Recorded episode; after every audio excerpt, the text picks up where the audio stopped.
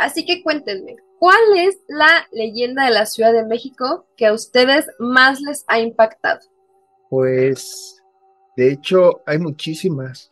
También una de las ideas del canal era empezar a narrar las leyendas de la Ciudad de México, pero nos dimos cuenta que eran muchísimas. Creo que algunas de las que, bueno, yo en mi caso, Juan, que más me han impactado son las del metro, porque hace varios años empezó a circular un video de que en una de las estaciones de la línea 9 se escuchó un grito aterrador a la medianoche, una de la mañana. Creo que ese video se hizo muy famoso. A pesar de que ya lleva tiempo que estamos narrando leyendas, y aunque hemos visto varios videos de terror, todavía veo ese video y cada que escucho el grito me causa cierto escalofrío. Entonces yo creo que esas leyendas del metro son las que más terror me causan precisamente por ese video en donde se escucha el grito. En mi caso, Marlene, eh, hay una leyenda más que de un fenómeno paranormal, es como de un hecho inexplicable y que queda como en tela de juicio o como duda, ¿no? Se supone que hay un actor que se llama Joaquín Pardavé y este actor fue muy famoso en la época del siglo de oro y salió en bastantes, en diversas películas, pero resulta que dijeron que lo habían enterrado vivo porque de repente los panteoneros, los sepultureros, escuchaban golpes en la tumba eh, justamente cuando se murió. Entonces, después de eso, dicen que sacaron la tumba y que encontraron a Joaquín Pardavé con una cara de terror y con sus manos ya como, eh, como trabadas y que encontraron en sus uñas restos del ataúd y que en la tapa del ataúd encontraron arañazos. Pero que según esto la familia después descartó y dijo que no, que solo era una leyenda urbana, pero los sepultureros y las personas que estuvieron presentes, e incluso la parte de, los forenses que volvieron a hacer la revisión, aseguran que sí es cierto. Entonces, es como a mí se me hace muy sorprendente, más por el hecho de que sí han existido casos donde han sepultado a las personas eh, vivas. Eso también era bastante común antes, ¿no? Como que incluso mucho antes del cine de oro, me parece que había un mecanismo, ¿no? En las tumbas que presionaban eh, las personas que sufrían de catalepsia para avisar al sepulturero de que seguían con vida, pero creo que, no sé, la verdad, aquí sí estoy especulando. No sé si antes también se ponían todos los bloques de cemento que actualmente se ponen para las personas que, fallecen. Se ponen como unas, unas losas muy grandes, según yo, como para que no, no se roben los cuerpos, solo por el estilo, que eso es también algo bastante aterrador, que se vive, pues yo creo en todo el mundo, no solamente en la Ciudad de México, que eh, varios sepultureros dicen que hay personas que practican brujería u otras, este, otras prácticas en sí, van hacia estos lugares, panteones, cementerios y demás, para poder este, sacar restos humanos. Entonces, no sé si antes no existía eso y era más fácil como cavar, cavar, cavar, cavar y ya ¿sale? Porque actualmente, según yo tengo entendido, si te sepultan vivo, ya es es tu muerte, o sea, ya es muy difícil que uno te escuchen y dos que salgas, por eso es que se supone que muchos cuerpos que de repente llegan a encontrar por eso de que de repente se acaba la, antigüedad del, pues del féretro y del lugar que tienes en el cementerio y cuando llegan a abrir esos, esos este, ataúdes se dan cuenta que la persona está, está volteada y es como, ah, es que el último recurso de todas las personas eh, que fueron enterradas vivas es como con la espalda tratar de, de empujar, pero pues es como matemáticamente imposible, yo creo, ¿no? Sí, justamente hace muchos años, siglos yo creo, únicamente los enterraban con tierra. De hecho hay una frase que dicen salvado por la campana, porque justamente existía un mecanismo en el que ponías un hilo, sacabas por un tubo y cuando palabas la campana significaba que era porque estabas vivo y querías que te sacaran de ahí, entonces ya te sacaban. Pero igual muchos sepultureros comentaron que escuchaban moverse la campana, iban corriendo a, a sacar al cuerpo, a bueno, a la persona, pero la persona literalmente estaba muerta. Entonces como que se aterraban porque pensaban que era el fantasma, que, que aún pensaba que estaba vivo y, o bueno, sentía, no sé cómo decirlo, y que justamente por esa misma razón también se quitó. Entonces justo por eso salió el término de salvado por la campana, porque las personas que sufrían esta condición eran salvados literalmente por una campana. Pero sí, actualmente ya es como se pone mucho esta parte del cemento, pero también justamente por la seguridad de que no se robaran los cuerpos, los cadáveres, los restos, pero que desafortunadamente pues todavía pasa en, en la ciudad. y en todo el mundo. Sí, en todos lados, pero bueno, ¿qué les parece si comenzamos en forma ya con este podcast? Perfecto. Perfecto, está bien.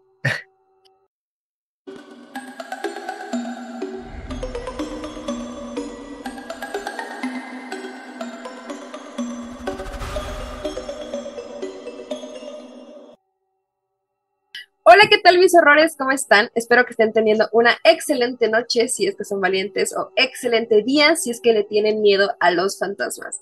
Yo soy Marlene Marriaga y esta noche de octubre les traigo unos invitados verdaderamente de lujo.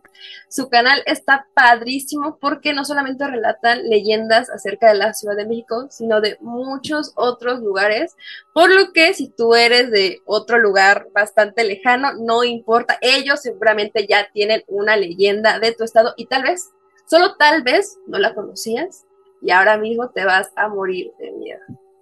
Bienvenidos a el canal de Peregrino del Terror. Muchas gracias. ¿Cómo están? Gracias por aceptar la invitación. Hola, muchas gracias a ti y a todos, todos tus suscriptores. Muchísimas gracias por esta invitación. Y estamos muy complacidos de estar aquí para contar los relatos y también saber qué experiencias les han pasado a ustedes, a ti, porque a todos, a todos, al menos una experiencia, por muy escépticos que seamos, nos ha ocurrido algo. Y bueno, me presento, en mi caso soy Juan, uno de los creadores del canal, y aquí a mi lado tengo a mi hermano. Hola, muy buenas noches, yo soy Jesús González, también el otro co-creador del canal Peregrino del Terror. Te agradecemos mucho, Marlene, por invitarnos a este podcast, que esperamos les guste a todos tus suscriptores y pues a contar muchas experiencias de terror, mucha historia en torno al, al terror y sí, como dices, muchísimas leyendas hay. Nada más falta conocerlas para saber más de ellas. Efectivamente, y ahora que lo mencionan, ya que está entrando este tema, díganme, ¿ustedes creen en lo paranormal? Muchos creadores de contenido eh, a veces solamente hacen este tipo de, de, historias o leyendas porque pues les gusta el tema, pero no significa que crean que existe algo paranormal. Y si es así, díganme para ustedes qué es lo paranormal. Pues es curioso porque, bueno, no sé si a otros creadores de contenido de lo paranormal les haya ocurrido, pero en nuestro caso, antes como que nos espantábamos más. Por ejemplo, no sé, si te decían, ah, Chucky te va a salir de la coladera, literal, no podíamos dormir. Pero después de estar creando tantos y tantos y tantos videos, como que te vas acostumbrando a eso y mm, como que ya no te espantas tan fácilmente. O sea, como que crear los videos te hace un poco escéptico. Pero a pesar de eso, pues no eres 100% escéptico porque sí te han ocurrido algunas experiencias. En, en mi caso, la verdad es que mmm, yo creo que definir como lo paranormal es un fenómeno literalmente que no es normal, o algo de lo cual no puedes encontrar una explicación. Considero que la mayoría de las cosas tienen explicación y siempre hay que tratar de buscarla, pero hay fenómenos de los cuales no, pues no hemos encontrado al menos a este momento la explicación. Y yo creo que ahí es donde entra un, poco la parte de, de, lo paranormal, que si nos han sucedido casos, sí, y que hemos tratado de encontrar explicación también, y que, se le, y que si se la hemos encontrado, no. Entonces ahí entraría un poco la parte de lo paranormal. Y justamente, como lo comentó Juan, eh, a raíz de que tú vas creando o haciendo esta creación de contenido en torno al terror, pues cambia mucho tu perspectiva. Ya no, te dan miedo las mismas cosas que te daban miedo antes. Entonces ahí como que tratas de transmitir a las personas que te están escuchando una manera de provocar miedo en torno a las diferentes historias que hay y que se han generado a través del contexto. Entonces, eso eh, desde mi perspectiva. Pues ya que estamos en esto, cuéntenos por favor si han tenido alguna experiencia paranormal. A veces nos vamos mucho como que a los fantasmas o los demonios, posesiones, pero también dentro del mundo de lo paranormal a veces abarca como ovnis o fallas en la realidad o fallas en la Matrix. Entonces, cuéntenos si ustedes han vivido o conocen a alguien bastante cercano que haya vivido algo así paranormal, que digan, es que por esta razón yo podría ser un poquito escéptico, pero por esta razón como que me entra todavía la duda. Eh, en mi caso, yo que está hablando Juan, bueno, en general a nosotros dos nos han ocurrido experiencias, pero como muy puntuales. O sea, por ejemplo, ves que en muchos casos es de una persona que a lo mejor vive en su casa, un día le ocurre algo, al día siguiente le ocurre otra cosa, al día siguiente otra cosa. Pero, o sea, todo se relaciona en términos de que hay algo en la casa. A nosotros no han sido así como cosas muy puntuales que solo se repite una vez y ya no se vuelve a repetir. Por ejemplo, en mi caso, una vez que fuimos a, al sepelio de uno de nuestros tíos que había fallecido, cuando íbamos en el camión para entrar al cementerio, es uno de esos cementerios en donde eh, no hay tumbas en la tierra como tal, sino hay pasillos en donde al lado hay gavetas en donde se colocan los cuerpos. Entonces, cuando íbamos entrando al cementerio, en uno de esos pasillos al fondo, literal, no había nada. No había gente, no había árboles, estaba todo desolado. Y de la nada, de un lado del pasillo al otro, pasó una sombra negra. Sí me quedé así de, ¿y eso qué fue? No había nada que provocara sombra. Y hasta ahorita, pues, no sé qué, qué explicación darle, porque no había gente, no había sombras, no había objetos, no había puertas, no había árboles, no había nada que provocara esa sombra, que además estaba en movimiento, o sea, porque no la vi, no la vi estática, sino que vi cómo se pasaba de un lado del pasillo al otro. Esa es una de las experiencias que a mí me ocurrió. A mí algunas de las experiencias que me han pasado en torno a... han sido más en grabaciones. Em, una vez bueno, dos veces, estaba grabando una historia de terror y generalmente cuando hablas tienes pequeños espacios donde respiras o donde tratas de modular tu voz. Entonces, a veces es difícil de que tú emitas un ruido o que hables entre estos espacios. Por ejemplo, ahorita dejé un espacio y pues no hablé. Pues casualmente, en dos videos se escucha una voz de fondo justo entre los espacios que dejo entre una palabra y otra, entre una oración y otra. Entonces los grabé y la verdad es que los escuché y, como este micrófono tiene la cualidad de que puedo aumentar más el volumen, pues lo registré bastante bien, bastante claro. No dice una frase, una palabra como tal, se escuchan como susurros y esos susurros, pues la verdad es que no entiendo, o sea, estaba yo solo, no había nadie. No sé quién pudo haber grabado eso. Y en otra ocasión estábamos grabando un video para la intro del canal. Igual estaba solo grabándolo. Cuando de repente, pues. Eh, pues todo normal. Estaba haciendo pruebas de audio, de video, de calidad de imagen. Y cuando veo el video se escucha un sonido como si fuera una trompeta. Entonces dije, a lo mejor fue el, un camión, el claxon de un camión o el claxon de una moto. Pero justamente en otro video que también tomé, se nota mucho la diferencia. Entonces, me, se me hizo muy curioso porque justo por ese año empezaron a salir muchos videos de las, trompetas del apocalipsis y que según el mundo ya estaba, eh, bueno, que ya se iba a acabar el mundo. No, nunca supe si fue así o no, y ese video no lo saqué en ese año, sino lo acabo de sacar hace como un año porque justamente tampoco le encontré como explicación. Hay otra de las cosas que hemos visto y tenemos como unos videos grabados que no hemos publicado son bolas de fuego que hemos grabado en la Sierra de Santa Catarina al oriente de la Ciudad de México y también en el Cerro de la Estrella, igual al oriente de la Ciudad de México. Entonces, tampoco podemos explicarlos porque no sabemos qué es lo que es, tendremos que profundizar. Pero son como algunas de las cosillas más extrañas que nos pasó. Y una vez en conjunto nos pasó que estábamos en casa. La verdad es que ese día yo estaba bastante cansado. Ya me había ido a dormir y me desperté porque de repente empezó a oler como a quemado. Y después dejó de oler a quemado. Salimos a la cocina y empezamos a ver que había una gran cantidad de humo. Entonces nosotros nos espantamos porque dijimos, se está quemando la casa. Empezamos a buscar todo, vimos había un cortocircuito, no había nada, vimos si había la estufa, no había nada, y de repente vimos que el humo salía como de la parte de la azotea, y así como llegó, como a los tres minutos se desvaneció el humo, o sea, ya no volvió a aparecer. Otra de las cosas que nos sucedió bastante extrañas.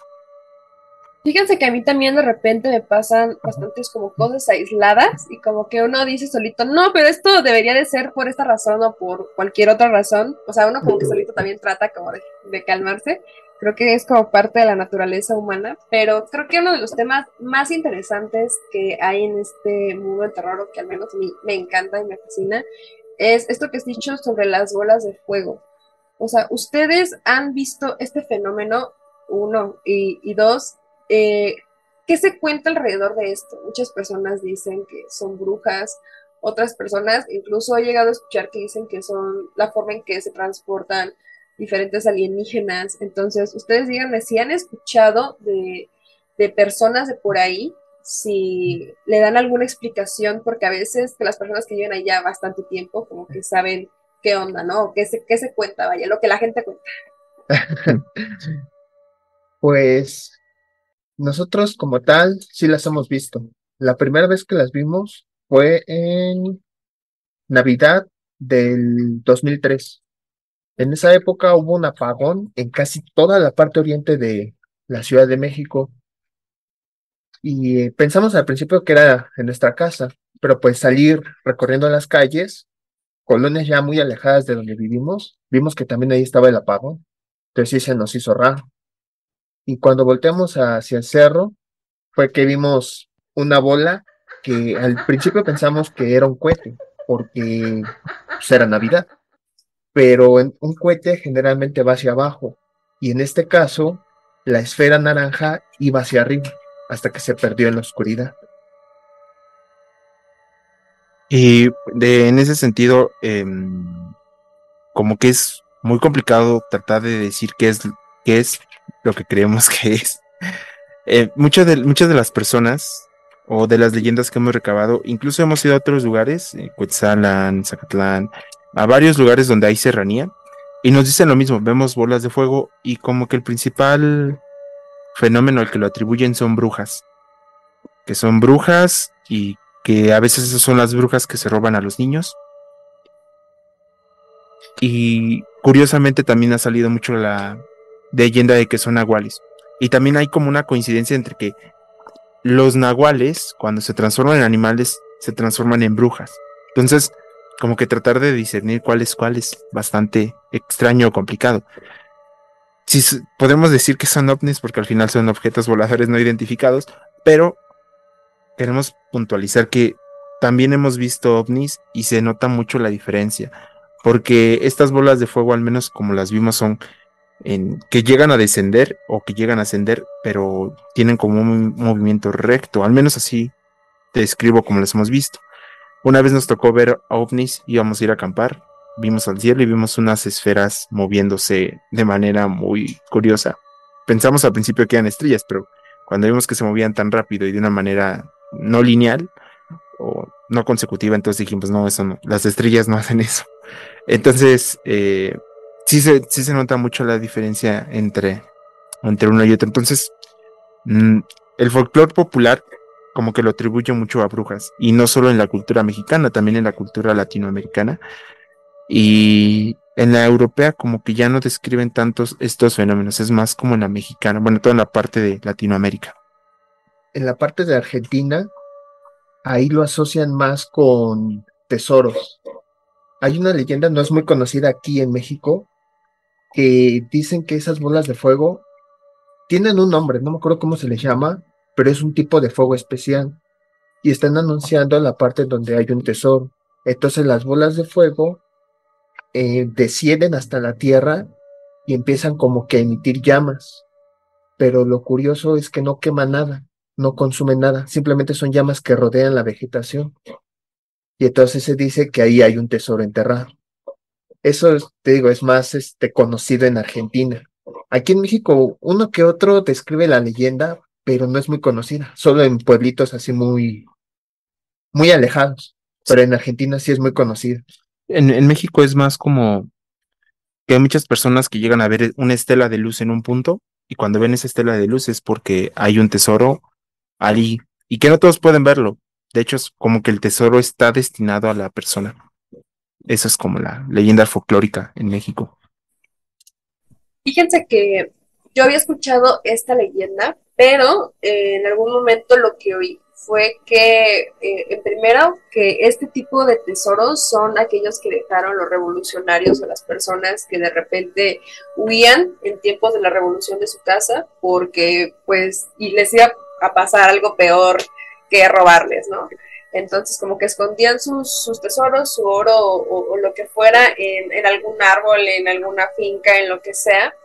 Y por lo que de repente me llega al canal, he visto personas que describen que ese tipo de tesoros, más que atribuirlos incluso a bolas de fuego, lo atribuyen a los duendes.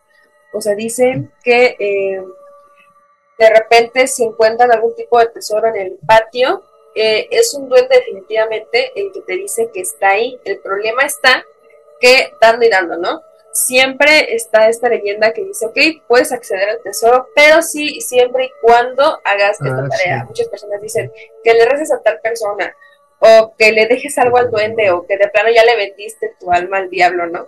Que también se relaciona bastante con esta leyenda del charro negro, que te da dinero a cambio, o, poder, o lo que sea, a cambio de tu alma, o, o diferentes diferentes razones y, justamente ahorita que estamos como abarcando todos estos tipos de leyendas, cuéntenos por favor cuál es la leyenda de México que a ustedes más les causa impresión o en su caso eh, aquella que eh, ustedes creen que es más probable que sea verdad.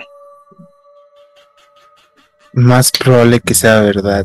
Híjole, es que son tantas leyendas que ahora me lo preguntas como que también, no, o sea, no me había hecho esa pregunta, es yo creo que una de las leyendas más que se repite mucho en los estados, tenemos como el charro negro, porque todo el mundo, eh, bueno, no todo el mundo, más bien, todos los mexicanos en los diferentes estados, en los diferentes estados tenemos charros, charros negros, tenemos llorona y una de las que se repite mucho es el la niña o la mujer de las siete iglesias, que es justo un taxista que recoge a una niña o una mujer, como que cambian la leyenda según el estado, en un panteón y que les pide que la lleven a siete iglesias.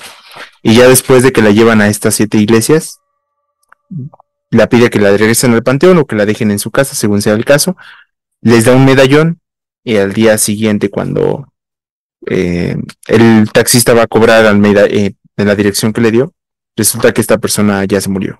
Entonces, esta persona resulta, o como le dicen que se murió, que se murió haciendo una manda y que em, la tiene que seguir pagando. Igual otras similares, esta es más de la Ciudad de México, que dicen que durante las peregrinaciones del 12 de diciembre particularmente, aunque hay otras, cuando hay muchas, van hacia el lugar muchísimas personas, pero cuando llegan a la iglesia llegan un menor número de las que salieron, porque resulta que muchas son almas en pena de que siguen pagando las mandas que alguna vez le prometieron ya sea a la Virgen de Guadalupe o a, Dios, entonces por eso no, no terminan, no terminan porque no pueden llegar a la iglesia justamente porque siguen en deuda con, con Dios. Entonces no pueden verlo, digamos, al altar, no pueden verlo a la cara, porque siguen con esta duda. Entonces siguen caminando y siguen, siguen caminando. O sea, ¿dónde eh, te escuchaste esta historia? Cuéntanos.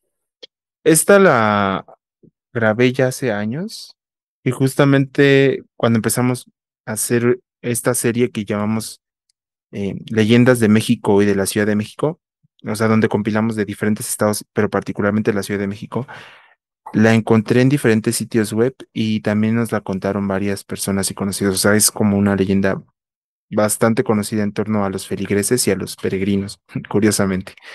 Entonces, se me hizo muy curioso porque en, recuerdo que también encontré un blog donde contaban sus experiencias y alguien dijo que esto pasaba también en una iglesia del estado de Puebla.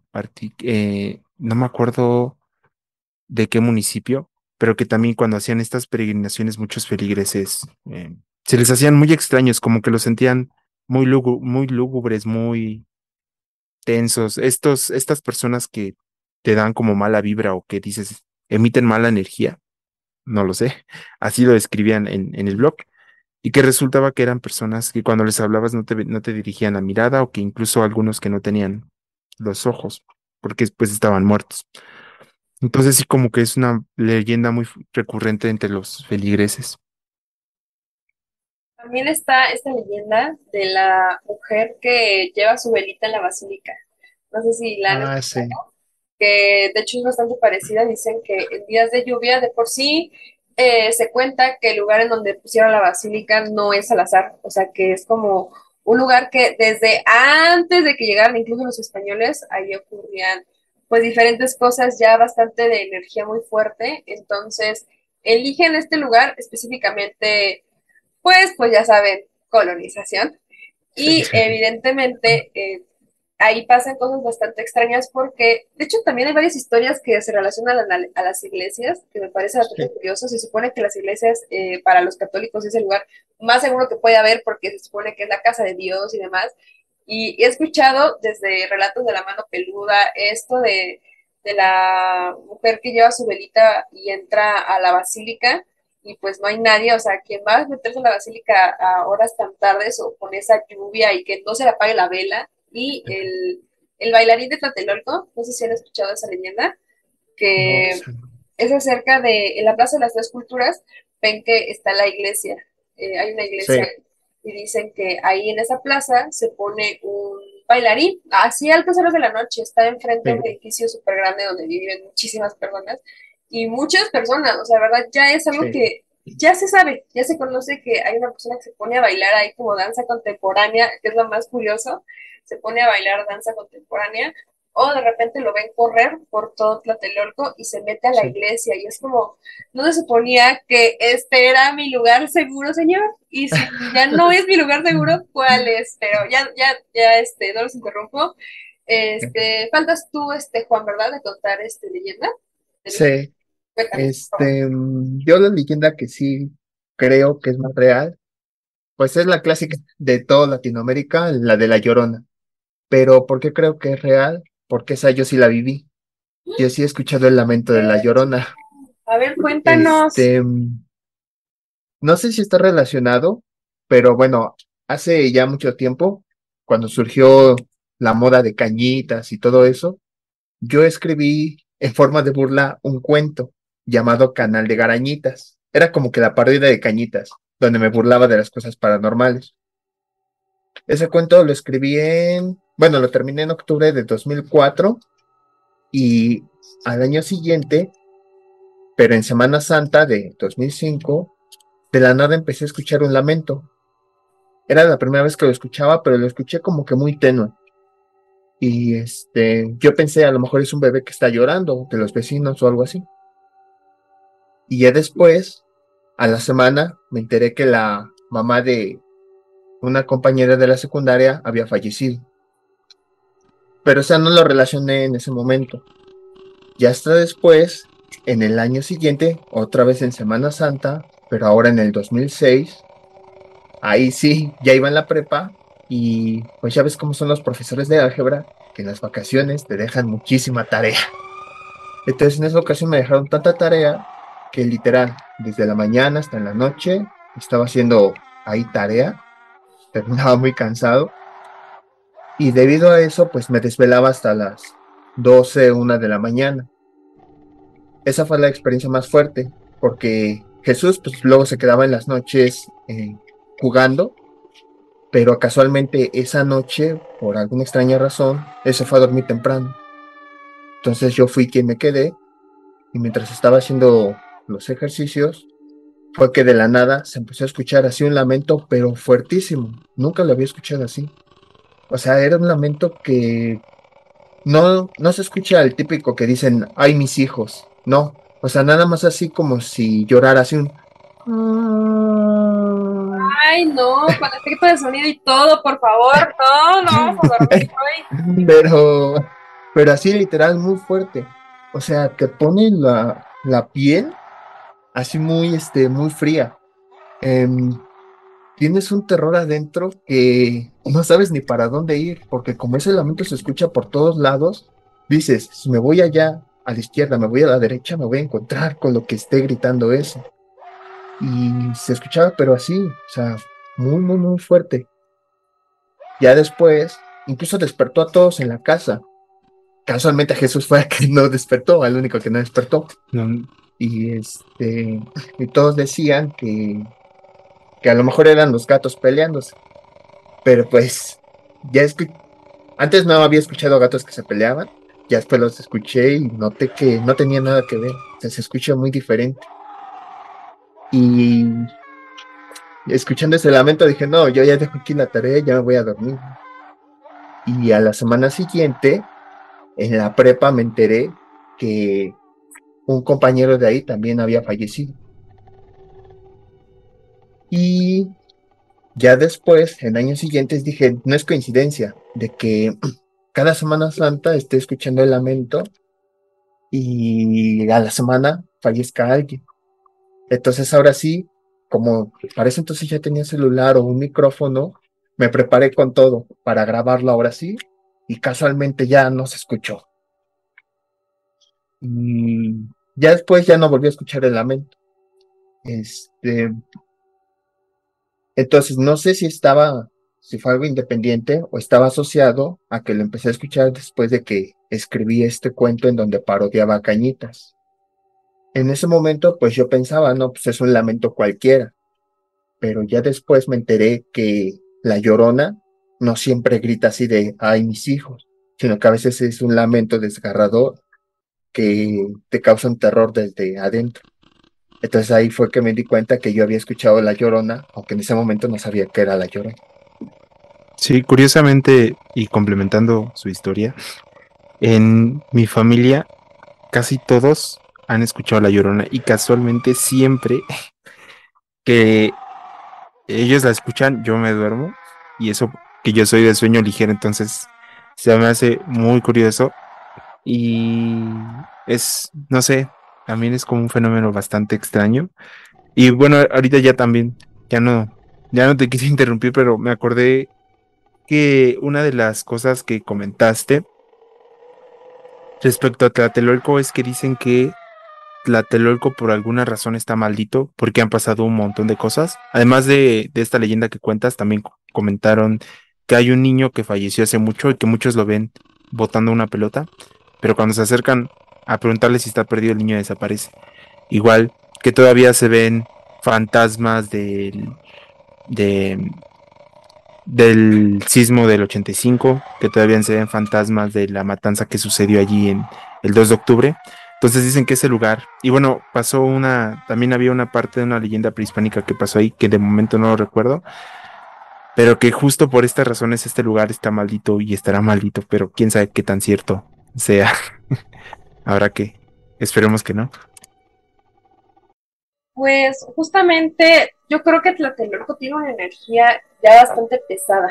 O sea, sí dicen varias de las personas que viven ahí que se han visto fenómenos paranormales, al menos entre los pasillos o demás, que a veces incluso escuchan a, jóvenes como correr por los el edificio buscando ayuda y eso se me hace bastante desgarrador. Tengo la idea de que hay lugares que guardan tanta energía que es como un bucle de energía, que más allá que sea una aparición, como es una energía tan fuerte y tan potente lo que está sucediendo, que es como si eso se repitiera de repente otra y otra y otra y otra vez, como cuando em, ah, está esta casa de, ¿cómo se llama?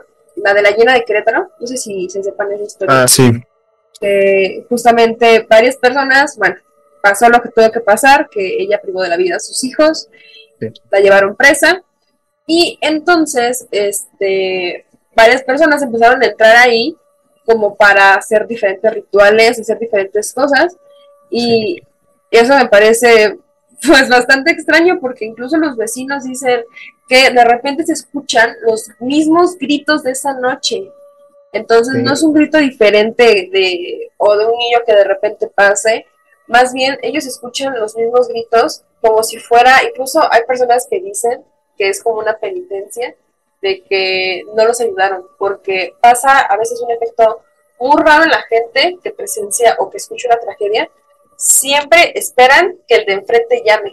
Siempre dicen, ah, pero Juanito va a llamar, estoy segura. Y el de enfrente piensa lo mismo de ti. Entonces, es, es algo bastante triste y es algo bastante, no sé, eh, pues no, no, no, sé, pero si se puede ayudar a las personas, por favor ayúdenlas. Hay que hacerlo, sí. o sea, como este que no solo se guardan energías en los lugares, sino también en los objetos. Y es muy, muy, muy extraño. Ahorita me recordé de un objeto que tenemos, una historia que yo creo que esa sí me causa bastante terror. ¿Te lo puedo compartir? Claro, por favor.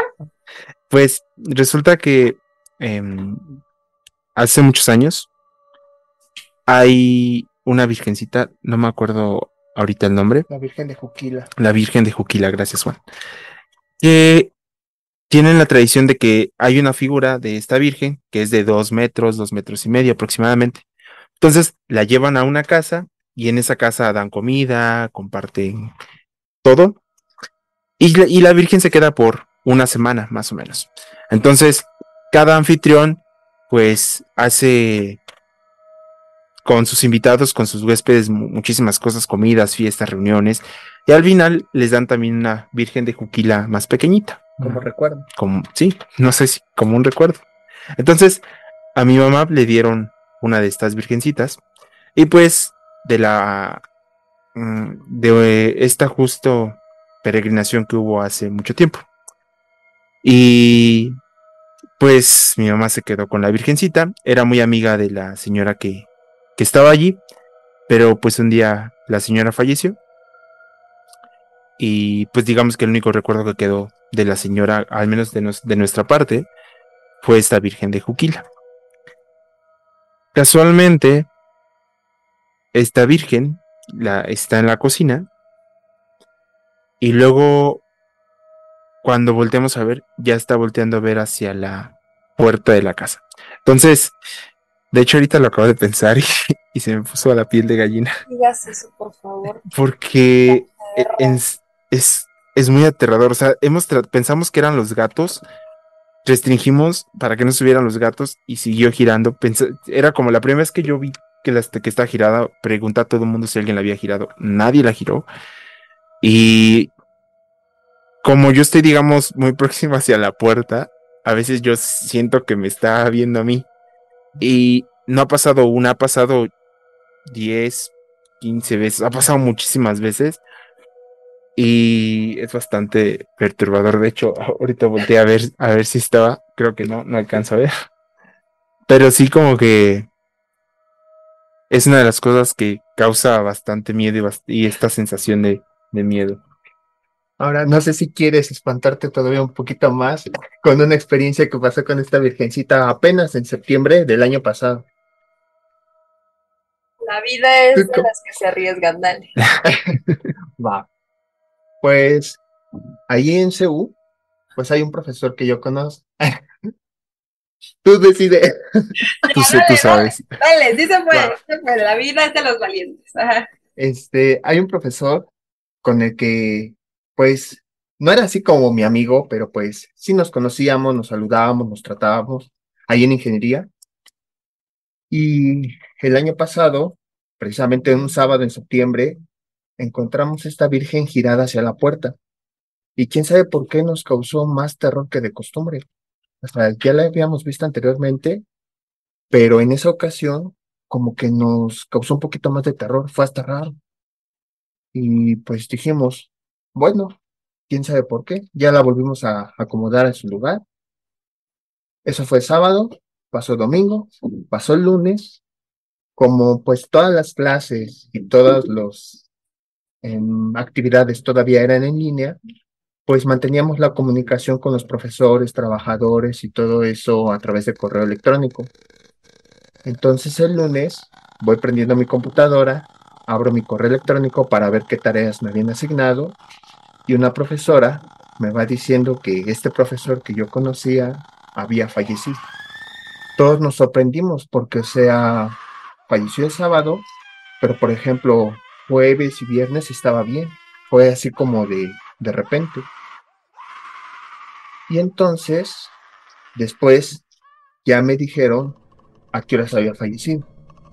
Falleció el sábado en la noche, a la misma hora que yo había encontrado a la Virgencita. Y tiempo después, cuando les conté a mis conocidos de esto que había pasado, me dijeron que este profesor era devoto de la Virgen de Juquila. Entonces me sorprendió mucho todas esas coincidencias, que la Virgen de Juquila, a la que él era devoto, la hayamos encontrado girada el mismo día y alrededor de la misma hora que él había fallecido. Esa es como que la última experiencia de, de esta, de esta imagen. Esta figura. Entonces, era relacionándolo con ahorita, porque a lo mejor dicen, ¿y esto qué tiene que ver?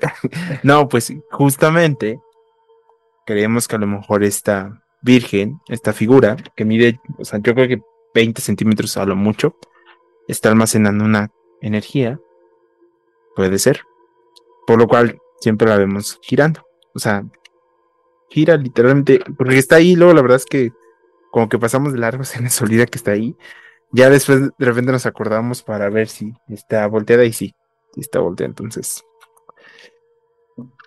nos causa esta intriga y perturbación y nos pone la, la nos enchina la piel. ¿Cómo no? Si hasta a mí a mí también me causan algo, hay algo que también me aterra bastante y de hecho las primeras cosas que hice cuando compré mi primera computadora, bueno, me compraron porque pues, niña de 10 años que va a estar comprando, ¿verdad? Eh, cuando me compraron mi primera computadora fue eh, buscar videos de terror y me acuerdo de las primeras cosas que vi fueron estos santos moviéndose. Ah, sí, Ahí me causaban de verdad muchísima impresión yo, yo, yo sentía que había muchas personas en los comentarios que se bifurcaba la experiencia, ¿no? Eran personas que decían, eh, Dios está con nosotros, no nos abandona y es una señal. Y hay personas que decían, Dios mío, esto me aterra. o sea, y realmente ya no es hasta que, pues, no es solo un video, o sea, ya está en su casa. O sea, no han pensado, o sea, de verdad, no han pensado en, en hablar con ella, o sea, ya directamente como diciéndole, si nos escuchas, volteate o no sé. No, no, no, no, pensar, eso ya nos dio miedo. No, no lo sé, no. Todavía no tengo ese nivel de valor. o llevarla a alguna iglesia, si es que ustedes son católicos, llevarla a alguna iglesia a, a ver qué pasa, ¿no? ¿Qué tal si pasa algo? Fíjense que hace poquito igual me llegó una historia de una persona. Es que es lo que impresiona más que, que no es una historia aislada, o sea, son varias personas. Ajá que las figuras de la, la, figura de la Virgen tiene algo. O sea, una, una, chica me mandó una historia diciéndome que igual, este, me parece que fue su abuelita, pero de todas maneras, pues, este, checa de vida, aquí va a aparecer. me parece que fue a su abuelita la que le pareció que esta Virgen se le volteaba en las noches, o sea, pero de repente como que la ponía, según yo recuerdo, la ponía de viendo hacia la pared, y de repente en la madrugada se volteaba y era como, Ay, Dios mío. O sea, o sea, si querías darme paz, la verdad es que no está funcionando de esta forma. Nada como, como un sueño bonito o algo por el estilo para decirme que estás ahí, pero ya que hagas ese tipo de cosas, la verdad a mí se me hace bastante aterrador. De hecho, ahora que lo, lo, recuerdo, creo que más bien la señora vio a un ente voltearla. O sea, dice que las, eh, siempre vio ella, dice la señora que siempre se le volteaba a la Virgen y ella decía como, ah, soy la Virgen. Pero una noche vio como una persona, bueno, un ente alto, todo completamente negro, volteaba a la Virgen, entonces se quedó como, eres tú, nos vemos las caras. Por fin. Entonces, justamente, incluso ahorita que me mencionaron al principio que ven a, una gente sombra por ahí también en su casa, pero la Virgen, o sea, lo relaciono bastante y digo, historias completamente que, pues, no creo que se conozcan la verdad. digo, qué, qué impresionante que se parezcan este tipo, este tipo de relatos, ¿no creen? Sí, es, es, o sea, es muy curioso. Igual con la parte de las figuras, pues a muchos les aterra. Y y sí, o sea, imagínate a un niño entrar a... Yo creo que así nos pasó una vez. Fuimos a una iglesia y entramos en la zona de donde tienen como las, las criptas, donde tienen las cenizas de algunos feligreses. Sí, Pero- son, sí, son criptas, creo. Sí. Y tenían las figuras, ¿no? Estas figuras, pero ya de dos metros, de metro y medio, con caras tristes, ensangrentadas, como mostrando dolor. Entonces, la verdad es que daba bastante eh, Miedo. miedo estar ahí. Y sí, yo creo que esta de la Virgen es el fenómeno más recurrente que hemos tenido. Por ejemplo, esto de la psicofonía, como tres veces a lo largo de que 11 años que llevamos con el proyecto, pues ocho de manera formal. Em, alguna vez eh, hemos visto, bueno, mi mamá hace mucho vio una sombra que pensó que era yo, pero no, no es como que fuera muy recurrente. O sea, como así como lo ve, lo vi una, una vez y no lo volvió a ver. Entonces, no sé, este fenómeno es bastante recurrente en esta Virgen. No hemos pensado llevarla a un templo, no hemos querido hablar con ella, porque justo está al lado de otras figuras, está al lado de otras vírgenes y es la única que hace esto. Entonces, yo creo, yo creo que a lo mejor algo está pasando con esta Virgen. Sí, definitivamente. Y incluso lo relaciono bastante con lo que también estaban comentando, que el sonido de la llorona que avisaba de las muertes. Que ustedes verían que también como que esta virgen le- les dijo que este profesor había fallecido. También se me hace bastante impresionante. Sería cuestión de ver cuál es el patrón. O sea, que anoten en un calendario como, este, este día la encontré, ¿qué pasó este día? ¿no? A lo mejor les intenta dar una señal de que hay un tesoro ahí escondido y ustedes Sí, en la puerta y yo ahí, este, asustándose. sí, No, pero hasta eso, lo de la Llorona fue en el 2006, 2005, 2006. La Virgen la regalaron en el 2010, o sea, en años completamente diferentes. Y los fenómenos empezaron hace como cuatro años apenas, 2018. O sea, como que no está relacionado una con la otra. o al menos no hemos encontrado esa Por ahora. relación por ahora. Apenas cuatro años que se les voltea la Virgen. No, no, hombre, yo Sí. a la primera vez yo ya estaría como, hasta la tercera vez yo ya estaría como de Dios mío, ¿qué es esto? Es que, es que, o sea, la primera vez, yo creo que no nos causó terror. O sea, la vimos volteada y yo, y fue así como, pues alguien la volteó, o sea, Con los gatos. y como que entre que se volteaba, pues tratabas de encontrar una explicación. Ya cuando de repente veías que literalmente estaba volteada, nadie fue, los gatos no fueron, nadie, entonces es cuando te empieza a ge- generar como este, esta ansiedad de, de, de que se va a voltear. Ya dejen una cámara grabando para ver qué pasa, porque no les da curiosidad como ver cómo se voltea. Imagínate que, que grabamos, luego encontramos que son demonios y ya no vamos a querer vivir aquí y ya no hay dónde irse a vivir, entonces De repente ya no se supo, desaparecieron misteriosamente Sí. y sea, aparecen en un video de Dross. sí, dejaron de publicar y ya ahora sí nos vamos a hacer virales. Aparecieron en un video de Dross, efectivamente. Sí, Justo. sí, así. Y cambiando ya un poquito de tema, por favor, cuéntenme. No, esperen, si quiero decir algo antes de eso. Eh, me parece muy curioso que mencionaras eso de septiembre, porque hace como un mes también estoy platicando con una chica aquí en el canal que ve fantasmas normalmente. O sea, que Sí. dice que va, o sea, que si vas a una plaza comercial, no todas las personas significa que estén ahí, solamente que tú no vas a conocerlas, ¿no? A veces son personas que están en el otro lado, pero pues como es personal, pues no les prestas tanta atención. Y justamente menciona que cuando empieza septiembre, o sea que ya empieza septiembre, octubre, noviembre, diciembre, son las épocas en las que ella más ve cosas en el metro y en plazas comerciales, que es de verdad fulminante como esta energía o esto empieza a ocurrir. Por eso yo les pregunto, ¿ustedes creen que estas fechas de octubre tienen algo especial o es más como una energía generalizada o ustedes qué creen? Em, bueno, antes que nada, también te queremos hacer una pregunta. Em, nada más te dijo que en septiembre, o sea, no te dijo que, por ejemplo, en agosto o en julio, a lo mejor vean espíritus, pero no tanto. Sí, o sea, ve todo el año, pero Ajá. el problema es que en septiembre a- a diciembre como que se acrecentan más. Ah, ya. Es que te preguntábamos porque, por ejemplo, nosotros conocemos el Día de Muertos, pues que se celebra el 1 y 2 de noviembre.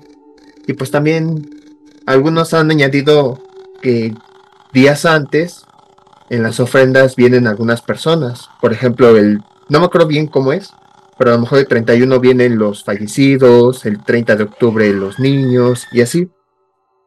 Pero en realidad las fechas del Día de Muertos eh, vienen desde uf, desde la época prehispánica. Y originalmente se celebraba a partir del 24 de junio.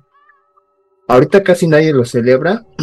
Nosotros nada más nos quedamos con la idea de que es el 1 y 2 de noviembre, pero solamente en algunas pequeñas localidades de la Huasteca, lo que es San Luis Potosí, Veracruz, Hidalgo, ahí sí celebran el Día de Muertos como se celebraba en la, en la época prehispánica, en donde se dice que el 24 de junio es cuando comienza, porque esa es la temporada en la que se abren las puertas del Mictlán para que los muertos recorran todos los niveles y ya hasta el final, eh, a mediados de noviembre, ya es cuando finalmente llegaron al, al lugar de los muertos.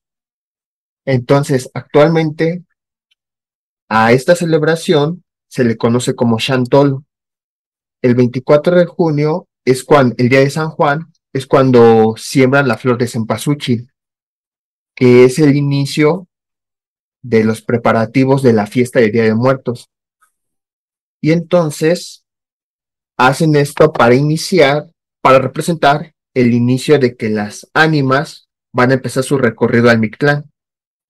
Y a partir de ahí, todo junio, julio, agosto, septiembre, octubre y, bueno, octubre, van preparando todo lo demás. Van juntando, por ejemplo, dinero para la celebración, van cultivando algunas otras cosas, van engordando los animales para los alimentos. Y entonces, el 1 y 2 de noviembre es cuando literal las ánimas regresan aquí a, a la tierra y es cuando se hace la celebración del Día de Muertos. Pero, por eso te decía, nosotros creemos que nada más el 1 y 2 de noviembre es el Día de Muertos, pero no, porque la celebración real acaba hasta el 20 de noviembre. El 20 de noviembre, los que celebran el Chantolo hacen una última fiesta porque es cuando finalmente los muertos se van. Entonces, como la celebración empieza el 24 de junio y termina el 20 de noviembre, a lo largo de todo ese periodo se van realizando diversas actividades. Entonces, cuando empiezan los meses de septiembre y octubre, pues como cada vez está más cerca el Día de Muertos, la cantidad de actividades se incrementa para que así ya todo esté listo para el primero de noviembre. Entonces, así como comentas, de que te dijeron que empiezan a ver las ánimas a partir de septiembre o octubre, quizá tenga relación con esta fiesta en donde Chantolo las personas precisamente empiezan a aumentar la cantidad de actividades en septiembre y octubre, porque es cuando poco a poco van llegando los muertos, hasta que el punto fuerte donde llegan son los últimos días de octubre y los primeros de noviembre. Vaya, eso sí no lo sabía. Eh, ahí sí quedé impactada ahorita, porque no sabía que se celebraba desde antes y, me hace todo el sentido, porque para mí como que la flor de cempasúchil, que es algo súper característico del Día de Muertos, pues justamente se empieza a preparar desde meses antes, o sea, ya para estas épocas ya prácticamente se está vendiendo, o sea, ya está floreciendo súper bonita, entonces, eh, ¿alguno quería mencionar algo acerca de, de esto, de que se celebra desde junio? Sí, justamente por la parte de las leyendas prehispánicas, bueno, yo una de las cosas que tenemos en el logo del canal y creo que podemos responder por si alguno se lo preguntaba. tenemos dos peregrinos, uno un peregrino que va como un monje y otro peregrino que es trae una vestimenta prehispánica. Porque muchas de las leyendas pues tienen su origen prehispánico. En realidad los aztecas, la cultura nahua, bueno, en general muchas culturas mesoamericanas eh, rendían culto a la muerte. La muerte no lo veían como el fin, más bien como el inicio del ciclo. Entonces, muchas de las leyendas están en torno a construir este, culminar este ciclo Y por eso tenemos que dentro del chantolo pues también está, está esta parte, esta parte de celebrar a la muerte, celebrar a la vida, como si fuera parte del mismo proceso. Y justo nosotros, cuando hicimos este documental, hemos hecho dos documentales, uno que es los 13 niveles de Mictlán y el otro que hicimos de que es el Chantolo. En realidad empatan mucho, las ideas que se presentan. Aunque claro, en los caminos, el camino hacia Mictlán, que es el primero de los documentales, pues hablamos cómo describían los mayas, los mayas, los aztecas, perdón, la cultura nahua, el, el inframundo. O sea, de hecho, la cultura, bueno, la religión católica ha dicho que el Mictlán es el infierno. Y se relaciona mucho que el inframundo es un infierno. Entonces, cuando te dicen que el Mictlán es el inframundo, como que lo asocias al infierno, pero no. En realidad, el Mictlán es otro camino para continuar la vida después de la vida. Suena confuso, pero es la idea que tenían las culturas nahuas. Entonces, en el Chantolo lo que buscan es celebrar a la muerte en vez de ponerse tristes. Por eso en el Chantolo, em, que es el otro documental que también hicimos, hablamos de cómo eh, todas estas culturas, particularmente de la Huasteca, Huasteca hidalguense y Huasteca potosina, conmemoran el regreso de las ánimas al, aquí a, al mundo de los vivos. Entonces, esa historia de Chantolo se nos hace bastante bonita, sobre todo, todo cómo ven hacia, hacia la muerte. Y ahorita que comentaste lo de la flor de cempasúchil, hay una leyenda prehispánica muy bonita que básicamente eran dos enamorados y que uno de los enamorados falleció. Entonces, la chica pidió a los dioses que estuviera de por vida con el, con el que falleció. Y resulta que los dioses a una le hace colibrí y a, al, perdón, al guerrero lo hace colibrí y a la mujer le hace la flor de cempasúchil. Y el colibrí dato curioso, es uno de los polinizadores de la flor de cempasúchil. Entonces, por eso dicen que siempre están como en este eterno beso, porque es como parte del romanticismo. Pero en realidad hay como también muchísimas leyendas en torno al Día de Muertos y no sé, es algo que nos gusta bastante en estas fechas. Y también respondiendo a la pregunta que me hiciste anteriormente, y esto ya es un, tema, eh, es triste y es un poco delicado, pero casualmente los de septiembre a diciembre aumentan la cantidad de decesos. Mueren muchas personas más y hay estudios científicos que dicen que probablemente sea por la cantidad de iluminación que tienen, que llegan a tener conductas que se lesionan a sí mismos, por lo cual incrementan esto, este número. Entonces a lo mejor también por eso se relaciona con, con lo que ve tu amiga, tu, la persona con la que entrevistaste, porque si hay mayor cantidad de muertes, pues probablemente por eso está viendo más a esta, a estos seres, a estas entes. De hecho, se cuenta que la razón por la que tenemos tantas fiestas al final del año es porque en antiguos tiempos eh, eran fríos bastante poderosos y obviamente no había pues las comodidades que ahorita en la actualidad tenemos como para sobrevivir como raza humana más fácilmente. Y entonces este tipo de actividades que son que nos reunamos en familia, que Año Nuevo, que Navidad, que las posadas, que todo eso viene de una cuestión de eh, reúnete con tu familia porque eh, estas fechas son bastante fuertes. Es, la, es el final de un año, es el final de, de una etapa en la, en la, vida de todos, yo, yo lo veo al menos de esa forma, o sea, les guste o no, yo sí creo que o no tienes opción, inicias un nuevo año, inicias un nuevo año de vida, o sea, no, no, no te puedes decir, Ay, es un día más, no, no es un día más porque ya pasaste por un enero justamente hace 12 meses, es un nuevo enero. Y de hecho se me hace, ahorita que menciona lo, de la, lo del colibrí, lo del cempasúchil, se me hace muy bonito. Siento que México es un país muy romántico en sus leyendas y también muy dramático. Siento que es la razón por la que nos gustan tanto las telenovelas. Tenemos las mejores telenovelas en En Latinoamérica. Es, es cultural. Cultural el drama, o sea, siento que todas las leyendas de México son drama, misterio y romance, o sea que siento que también eso nos hace bastante los mexicanos, como nos gustan estos temas de terror, el chisme, el drama, el romance, todo eso. Y yo me pregunto si a ustedes les ha gustado alguna leyenda que no sea de México, sino que sea de otro país. O sea, que digan, ah, qué bonita, qué interesante, o algo por el estilo. Em, en mi caso, bueno, más que leyendas, era una tradición que existía en Europa. Em, no sé si, bueno, esto sí ya todos lo conocen, pues hay un cuento muy tradicional, ¿no? De que el de cuento de Navidad, de Scrooge, en donde es un señor que es avaro, de repente en Navidad se le aparecen tres espíritus, el del pasado, presente, futuro, le muestran cómo era su vida, cómo está haciendo y cómo va a morir si continúa con esas actitudes. Al final Scrooge decide cambiar y empieza a ayudar a todos. Entonces, pues, creo que esta historia ya es muy conocida. Pero no sé si te has preguntado el origen de esta historia, o sea, ¿por qué Navidad de repente el autor, Charles Dickens, metió a los espíritus? Sí sabía. Ah, hice un podcast de eso, Dios mío. Te estamos poniendo a prueba. Ya la hice, lo hice hace un año. Ya ven cómo se inicia una nueva etapa cada año. Sí. Este, no me acuerdo, ya díganme. Bueno, la, la tradición, y es lo que me gusta, proviene precisamente de Europa. Actualmente en muchas películas navideñas se habla de que la familia se reúne en la chimenea y empiezan a contar cuentos navideños con rimas, así todo muy bonito. Pero en realidad no era así.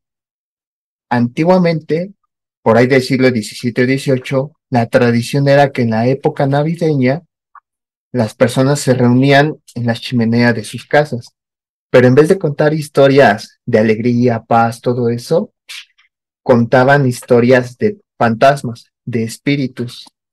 Entonces, esa época, en vez de hablar de paz, amor, todo eso, contaban historias de espíritus malévolos que venían al mundo y que se llevaban a las personas. Eso fue lo que usó Charles Dickens como base para crear su historia de un cuento de Navidad. Por eso una historia navideña tiene más elementos de terror que de Navidad en sí.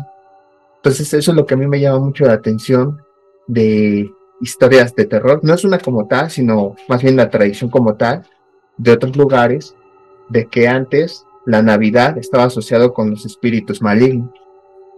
Y si nos ponemos a investigar, hay leyendas que hablan de ese tipo de espíritus, como por ejemplo Krampus, que según es en la parte maligna de Santa Claus, o de otro ser que se llama Grilla, y así.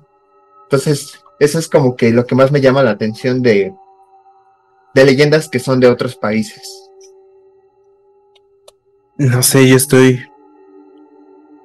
pensando, porque si hay como varias opciones, varias opciones. Y es que una una de las, ahorita que lo recordé, una de las leyendas que me gusta y me llama mucho la atención es la leyenda de los Girola. Es una mansión que se encuentra en Latinoamérica y resulta que en, esta mansión de repente empezaron a suceder hechos muy extraños. Llegó una familia muy extraña y entraba gente a, este lugar. De repente desaparecían las personas. Eh, no tenían contacto con nadie de la sociedad. Y cuando de repente todo empeoró porque resulta que una chica que está embarazada fue a atender, fue a hacer de ama de llaves, ama de casa, pero la chica desapareció. Y el hijo también desapareció. O sea, no encontraron que el cadáver, no encontraron a ella y habían dicho que ellos la habían secuestrado. También resulta que según estas personas, en las noches se reunían con gente encapuchada y que se escuchaban ruidos extraños, que veían llamas, cánticos en latín, entonces pensaban que tenían pacto con el diablo. Lo más curioso fue que en un sismo que hubo, literalmente se deslavó un cerro. El deslave destruyó todas las casas. Pasa esa casa, se abre el deslave y se vuelve a cerrar. Entonces muchos dicen que esa casa tenía un pacto con el diablo, que estaba muy protegida. Pero curiosamente, también está como la, la contraparte. Estas personas ayudaban muchísimo al poblado, les daban dinero, les daban trabajo, eran contrario a lo que dice la leyenda. Pero resulta que empezaron a cobrar muchísima fama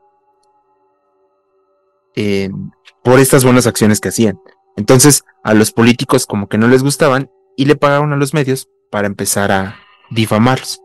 Y cuando pasó lo del sismo, pues tuvieron de dónde agarrarse, porque fue como de, oye, tiene pacto con el diablo, y en una sociedad tan católica, donde algo con... Entonces generó como este impacto negativo. Entonces la casa pues ya está abandonada, los familiares ya casi nadie quiere saber nada de esa casa por lo mismo. Y otras de las leyendas fue, eran las japonesas y eran las... Eh, fue en El Salvador. Fue en El Salvador la de los Girola. Porque como que tenían, te metían muchísimo suspenso. Pero después como que ya las leyendas y creepypastas japonesas, coreanas, como que ya eran un poco más sangrientas, entonces ya no eran tan padres. Pero antes sí como que eran mucho más de misterio, cuestiones paranormales. De hecho, como que los videos que hacen de Japón y Corea, como que le meten mucha producción que parezca mala producción y hace que el video sea un poco aterrador. Más real. Más real. De hecho, creo que el futuro es Asia. O sea, definitivamente en producción y en películas, todo lo que estamos viendo, creo que Asia tiene una propuesta bien interesante de, películas. Lo vimos en Parasite, lo vimos en todo en todos lados al mismo tiempo. Me parece que se llama también la película, que es bastante buena, me parece muy interesante, pero también creo que es porque también tienen como estos fantasmas o estas leyendas bien interesantes. De hecho, me parece que también tienen una llorona, que no, se, llama llorona específicamente, pero también es una mujer que está en desgracia y se le asocia también a cúmulos de agua, a, lagos, lagunas o cosas por el estilo. Y se hace muy interesante porque somos, pues, pareciera que estamos puestos hacia Latinoamérica, ¿no?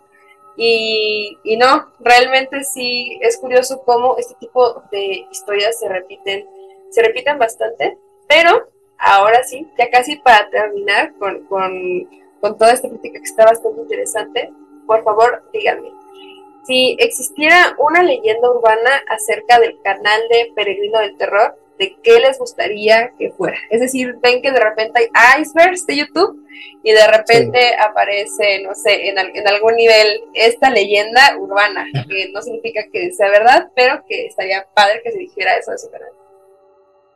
Pues, más que leyenda, yo creo que serían hechos que han ocurrido cuando estamos grabando los videos.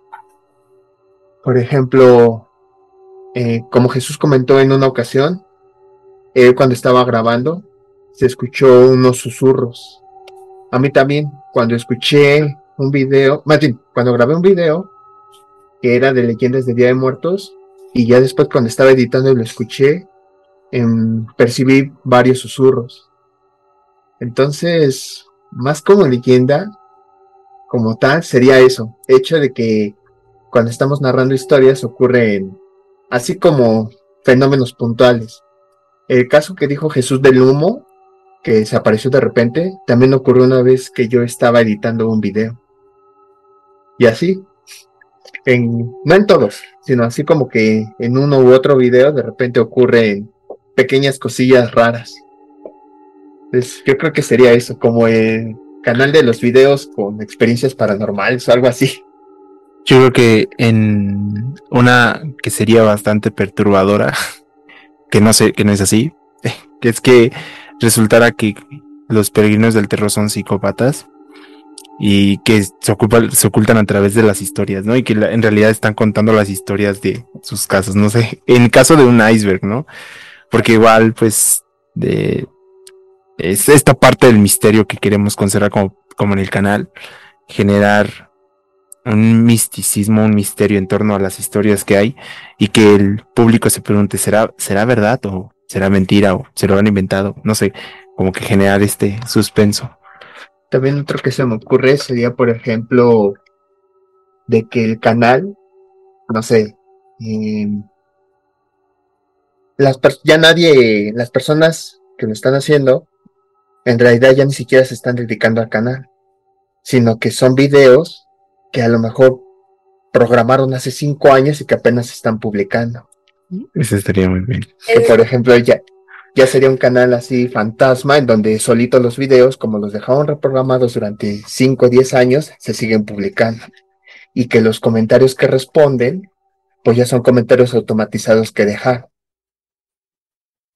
Muy buena. Prácticamente Dross mataría por ese video en su canal. Ya me imagino lo que estoy a punto de contarte no es un top es un caso bastante perturbador.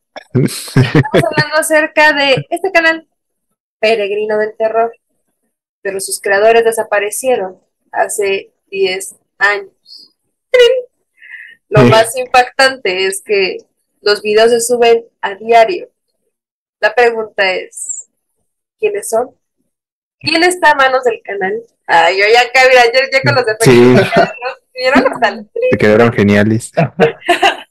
Está perfecto, chicos. Por favor, cuéntenos más acerca de su canal, qué hacen, qué proyectos vienen y no olviden dar sus redes sociales. Bueno, pues el canal de Peregrino del Terror lo creamos hace ocho años, en 2014. Sin embargo, ahí como que lo dejamos un poquito de lado y ya lo retomamos formalmente en 2016. Pero iniciamos con este proyecto hace 12 años porque nos gustaba contar, nos gustaba tener una radio digital, eh, bueno, una radio en internet y en época de Día de Muertos, pues siempre contábamos leyendas de terror. El canal surge porque llegó un punto en que YouTube tenía muchos creadores de terror, pero eran de Loquendo. Y la verdad es que respeto a los que hacen Loquendo. Sin embargo, nosotros sentíamos que Loquendo no transmitía mucho terror, ni emociones, ni nada. Y siempre estaba como. Un plano, muy Entonces, a partir de ahí, pues decimos construir. La idea del peregrino es que, pues, justamente los peregrinos son personas que van de lugar en lugar buscando información. Y esta información son las leyendas que nosotros también queremos conservar y preservar. Porque pues es parte del folclore mexicano, de la cultura mexicana y de la cultura del mundo, ¿no? Este folclore de las tradiciones que no queremos que se pierda. Y a raíz de esto, pues el proyecto que tenemos es transmitir estas leyendas. Y ahorita estamos entrando un poco más en las experiencias.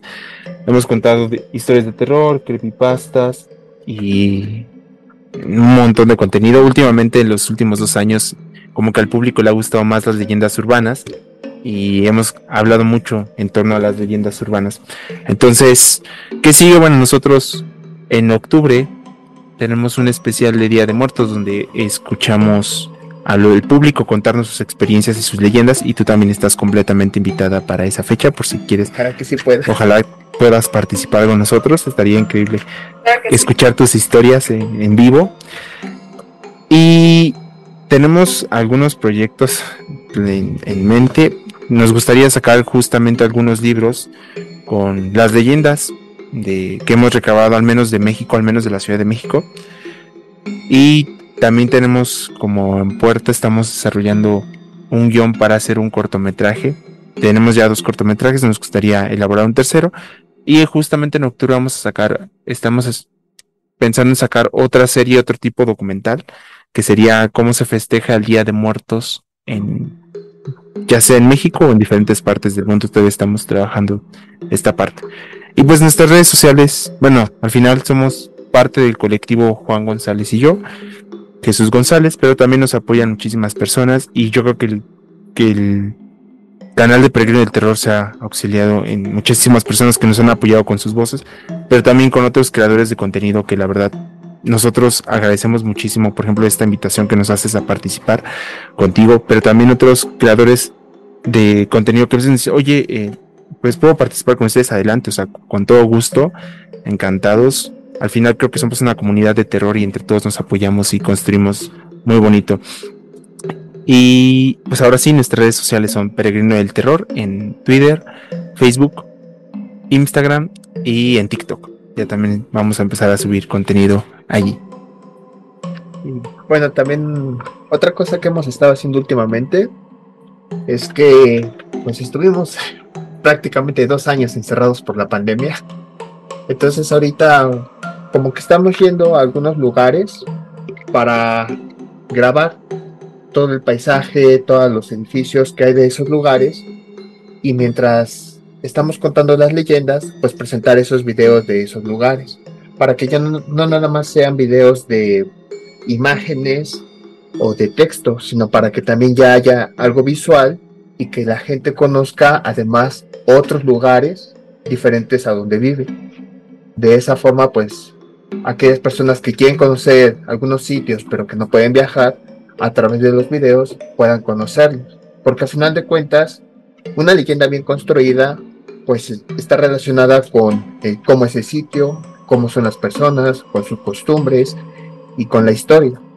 Entonces, a relacionar las leyendas y luego los lugares, pues ya sería como que videos más completos, para que así la gente conozca cómo son esos sitios, tanto en sus costumbres como en sus historias, como físicamente.